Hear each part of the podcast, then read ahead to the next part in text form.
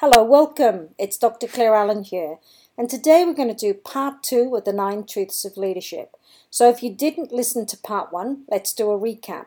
Support others on the journey of life was number one. Number two was give thanks for all that you have. Number three was fear is to be embraced and overcome. Number four is what you see is not always the case. Now, let's start part two and start with number five.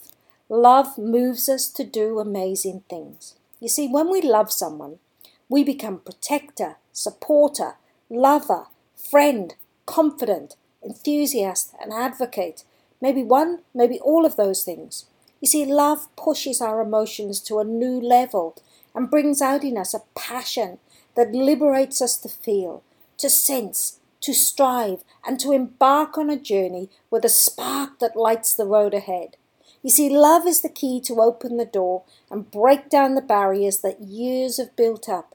You see, love conquers, and love meets the soul and breaks forth into song. Number six, believe in yourself. I've said this so many times. When we tell ourselves it will be okay, it is. When we know ourselves and we have that level of confidence that we can move mountains, then we do. Belief in yourself is fundamental in your leadership walk. Your greatest asset, your greatest weapon is yourself. When we know our strength and our capacity, when we feel it and we act upon it, then and only then can dreams become possibilities. When we truly believe in ourselves, then others will believe in us too. Number seven, Always trust in your instinct or your intuition. Always listen to what's within.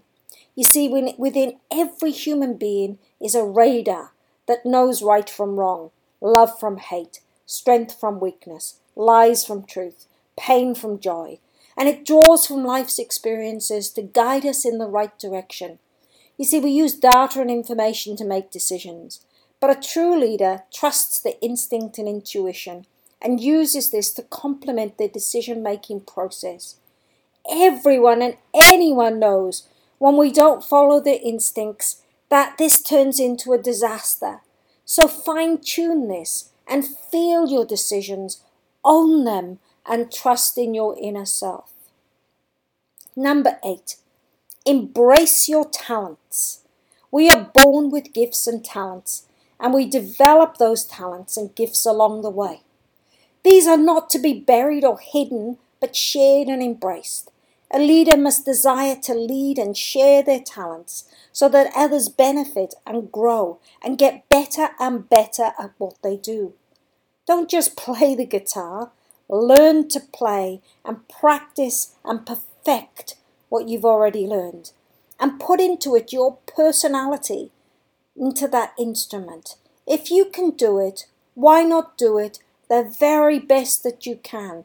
Don't be half hearted. Embrace your talents. Face grief and loss. It's a sad thing to lose people. I know I've lost so many significant people in my life. You see, when we lose people that we care for, there is no greater pain. Human beings form very strong attachments. That when these attachments are severed, we feel like something has been taken away from our very soul. But life does go on. It's a never ending cycle.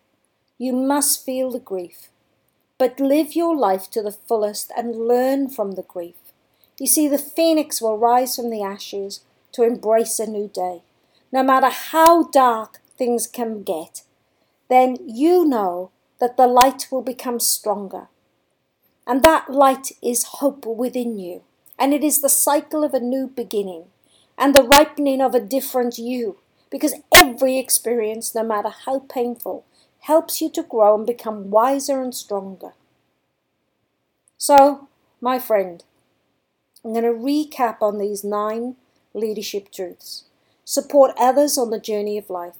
Give thanks for all that you have. Fear is to be embraced and overcome.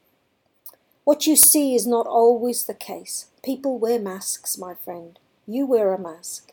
Love moves us to do amazing things. Believe in yourself, because as you believe, you will achieve. Always trust in your instinct and intuition. A leader needs to hone in on these skills.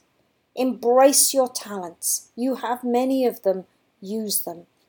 Face grief and loss. Get it out. Get it out so that you can move on and cross over into a bright new world. I hope that you've enjoyed listening to this podcast. If you want to join my mailing list, then email me at info at wordsthatexpress.com. Thank you for listening. To your growth, I pray.